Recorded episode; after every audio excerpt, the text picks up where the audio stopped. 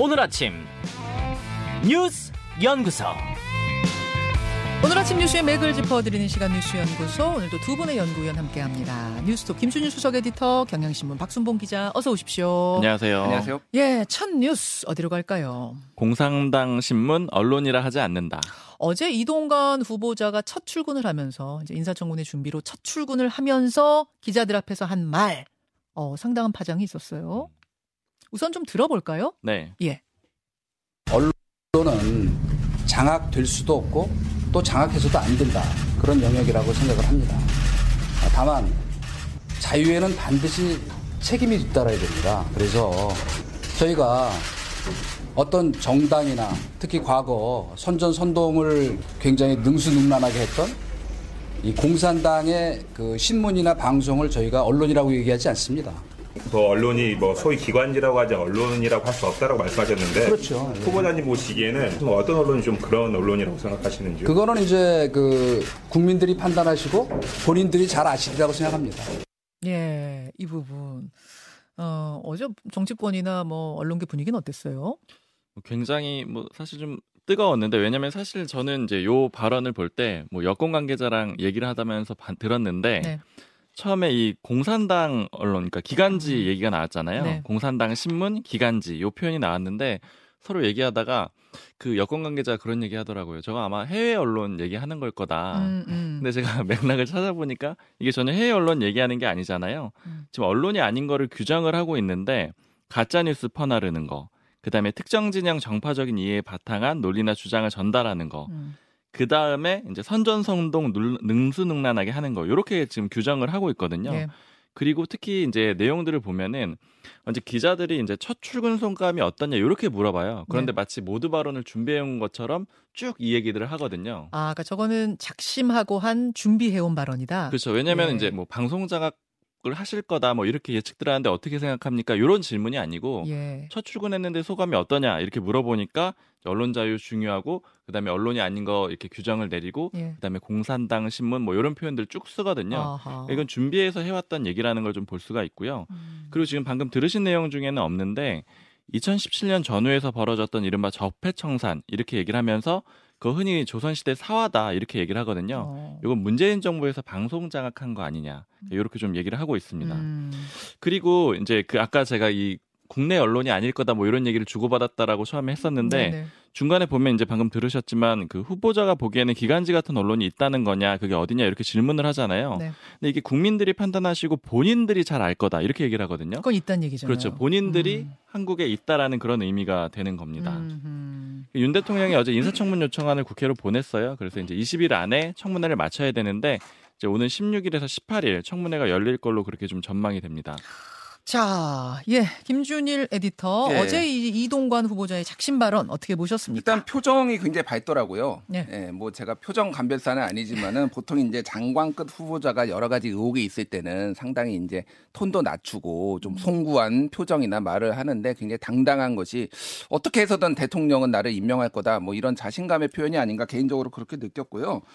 일단 음, 이 이동관 후보자가 얘기했던 거 중에 이제 공산당 신문 뭐 요거를 조금 뭐 이제 이 언론계에서 20년 이상 근무하셨다 뭐 이런 거를 굉장히 강조하셨더라고요. 그래서 예, 예. 이거가 이제 이제 이론적으로 뭐 1956년에 이제 언론의 사 이론이라는 굉장히 유명한 매스컴 음. 언론 펴보면 개- 제일 앞에 나와요. 뭐 이제 수학의 집합 같은 뭐 이런 건데 거기에서 이제 권위주의 이론, 자유주의 이론, 사회적 책임 이론, 소비에트 공산주의 이론 뭐 이런 거를 소개를 합니다. 언론의 사이론. 예, 예. 굉장히 유명한 책이에요. 예. 근데 그 사실 이제 공산당 언론도 소비에트 자유주의 뭐 이론 해가지고 공산주의 이론 해가지고 뭐 이것도 이제 언론으로 포함을 시키거든요. 어쨌든. 음. 근데 여기에서 이제 이동관 후보자가 얘기한 게 이제 사회적 책임 이게 이제 아, 사회적 책임 이론이라는 여기에서 이제 기인한 거예요. 그러니까 언론이 에, 뭐 친정부나 반정부, 뭐 자유주의 이론은 약간 정부 감시에 초점이 맞췄다라면 사회적 책임 이론은 공론장에서의 역할, 뭐 이러면 직업적 윤리 이런 거를 강조를 했는데 그런 맥락에서 지금 얘기를 한 것 같습니다.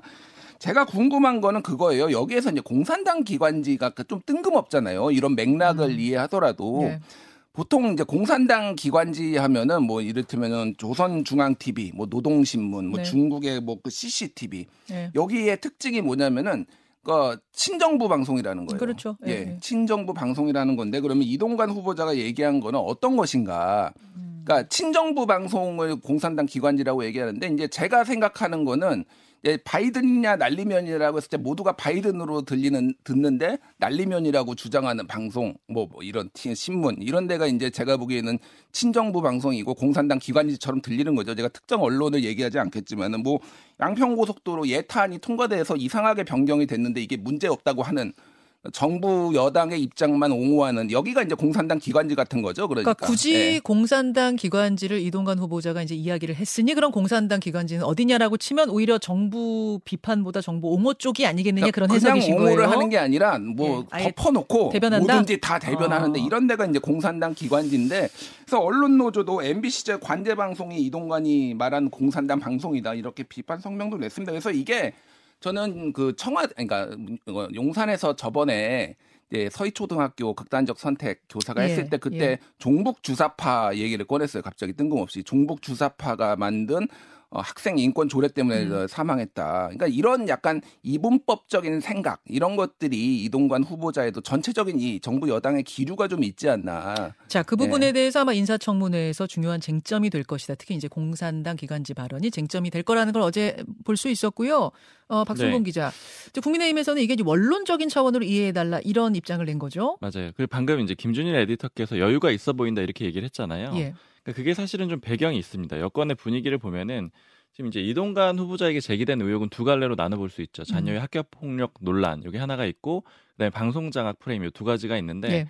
앞에 거는 어느 정도 이제 다 시간도 흘렀고 clear가 대략 됐다라고 보는 거예요. 그러니까 두 번째를 그래서 마치 모두 발언처럼 이동관 후보자가 얘기를 한 거고 던진 것이다 화두를. 그렇죠. 그리고 이두 음. 번째 문제에 대해서 자신감이 좀 있어요. 왜냐면은 이 수신료 분리징수 문제를 엮어놓은 사람이 얘기를 하더라고요. 그거 역시 해보니까 어떠냐. 국민들 그렇게 크게 관심도 없고 음. 지지율에도 영향 없지 않더냐. 이 방송 장악, 언론 장악이라는 문제는 기자들이나 언론계는 많이 관심을 갖고 있지만 국민들 이 어. 실생활에는 크게 그렇게 미치는 영향은 없다라고 생각을 할 수 있다라는 거예요. 어허. 그래서 이제 이 싸움의 장이 예를 들어 양평고속도로 문제 같은 건 좀 중요하다라고 봤어요. 예. 왜냐면은 총선 때 그 지역구가 왔다 갔다 할수 음, 있다라고 음. 보는 거죠. 근데 요 문제는 전혀 분리할 게 없다. 그러다 음. 보니까 이런 자신감도 좀 반영이 돼 있고요. 알겠습니다. 네. 예, 국민의힘의 입장까지 좀 들어봤고요. 어, 요 이야기는 오늘 뭐 1, 2부에 걸쳐서 좀 더 해보기로 하고 두 번째로 넘어갑니다. 살아있지도 않을 사람. 살아있지도 않을 사람. 어제 어, 민주당 양이원영 의원의 이 발언이 또 어, 논란이었습니다. 네. 김은경 위원장이 왜 미래가 짧은 분들이 일대일로 표결해야 하느냐 이렇게 얘기를 해서 노인비하 논란이 있었고 그 다음에 어제 양이원영 의원이 요 발언을 또 두둔을 했거든요. SNS를 올린 거죠. 네, 올렸다가 또. 삭제했더라고요. 맞습니다. 예. 글을 썼는데 이렇게 표현을 했습니다. 지금 어떤 정치인에게 투표하느냐가 미래를 결정합니다. 하지만 지금 투표하는 많은 이들은 그 미래에 살아있지도 않을 사람들입니다. 미래에 살아있지도 않을 사람들 요렇게 표현한 게 이제 또다시 논란이 된 겁니다. 음. 말씀하신 대로 이게 표현이 알려지니까 바로 논란이 돼서 예. 즉시 삭제를 했고요. 그 다음에 페이스북에다 글을 다시 한번 올렸어요. 음. 그 글을 통해서 이렇게 얘기를 했는데 청년층, 장년층, 노년층 정치 참여 책임에 대해서 얘기하려고 한 거다 이렇게 얘기를 했습니다. 저희가 지금 보여드리고 있는 건 삭제하기 전의 원본입니다. 예.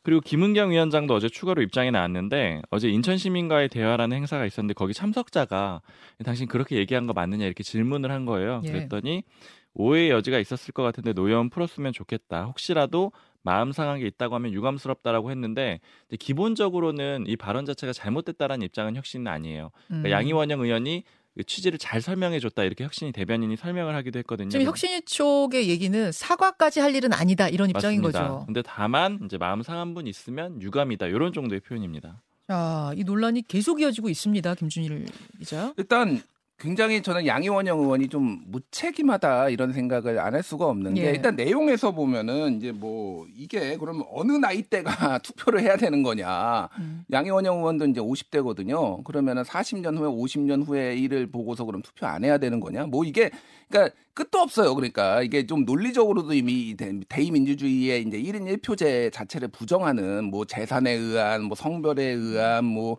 인종에 의한 뭐 이런 것들을 다 없이 이제 1인 1표제를 하자라는 대의가 이제 우리가 합의를 한 건데 이게 예. 다시 옹호하는 발언이 나온 것도 그러니까 본인의 존재감을 드러내는 것 아니면은 도대체 이게 왜 나온 것이냐라고 어. 이제 뭐 해석을 쓰- 개- 굉장히 이제 강성 지지자들한테 소구하는 전략을 양희원 의원이 최근에 많이 썼는데 음.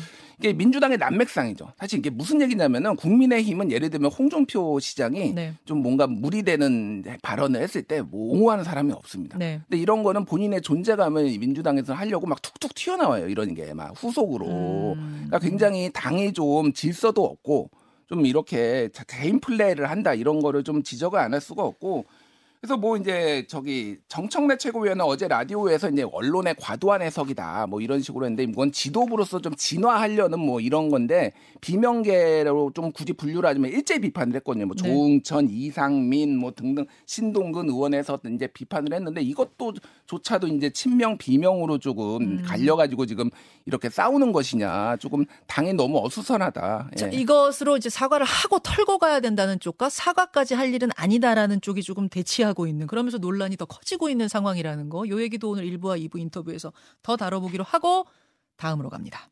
돈봉투 방탄 무력화. 윤관석, 이성만 두 의원에 대한 구속영장 재청구됐습니다. 네, 어제 청구했습니다. 지금 국회가 안 열려 있거든요. 네. 7월 국회는 지난달에 끝났고요. 음. 8월 임시국회는 16일에 오는 16일에 열려서 이제 국회가 쉬는 시간인데 이럴 때 영장이 청구가 되면은 국회의원들도 불체포 특권 발동이 안 돼요. 그러니까 그렇죠. 일반 국민들처럼 법원 법원 가서 이제 심사를 받아야 됩니다. 네. 그러니까 검찰이 결국에는 이제 불체포 특권을 원천 차단한 거다 이렇게 볼 수가 있고요.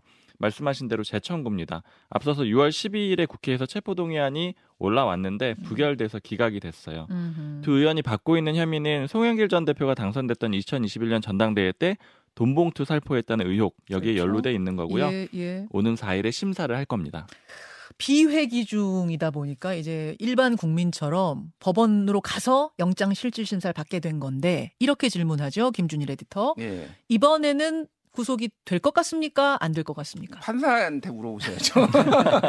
예, 증거 틀려도 인멸- 책임은 안 묻습니다. 예, 증거 인멸, 도주 우려, 사안의 중대성 뭐 이런 것들을 판사들이 고려를 하니까 저는 뭐 구속될 가능성이 상당히 높다라고 개인적으로 보고 있어요. 두 사람 중에서 한 명만 될지 뭐 두 명만 될지 는 모르겠으나 어쨌든 그럴 가능성을 이제 배제할 수 없다라고 보는 거고 중요한 거는 이제 어쨌든 민주당에서도 얘기가 나오는 게 검찰이 굉장히 빨리 움직였다. 음. 예, 이렇게 할 가능성을 생각은 했는데 8월 초에 바로 치고 나왔다라는 거예요. 그래서 이제 더 이제 관심을 받는 거는 이재명 대표에 대해서 그렇죠. 쌍방울 대북 송금 뭐 이런 등등과 관련해서 언제 영장을 청구할 거냐. 그러니까 세 이번, 이번 에는 예. 지금 비회기 중에 청구했거든요. 예, 예. 이재명 대표에 대해서도 혹시 청구를 하게 된다면 재청구하게 된다면 음. 그때도 비회기 중일 것이냐 아니면 회기 중일 것이냐 그러니까 여기서부터 관심. 세 가지 얘기가 나오는데 네. 8월 16일 이전, 네 그러니까 뭐 상반기죠. 8월 상반기에는 국회가 안 열리니까 예. 요때 기습적으로 할 것이다. 두 번째는 8월에 이제 하반기에 할 것이다. 아니면 아예 9월 추석 즈음에 할 것이다. 이게 이제 조홍천 의원이 얘기한 거거든요. 음, 뭐 이제 검찰의 좀 정치적 의도를 좀 확대 해석을 해서 종천 의원이 얘기한 거는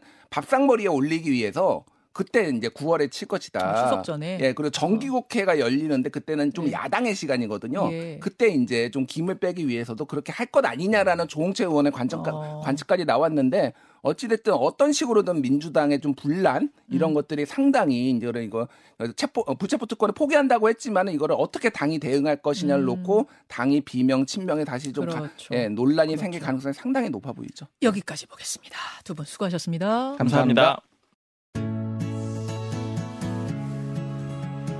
김현정의 뉴스쇼는 시청자 여러분의 참여를 기다립니다. 구독과 좋아요, 댓글 잊지 않으셨죠? 알림 설정을 해두시면 평일 아침 7시 20분 실시간 라이브도 참여하실 수 있습니다.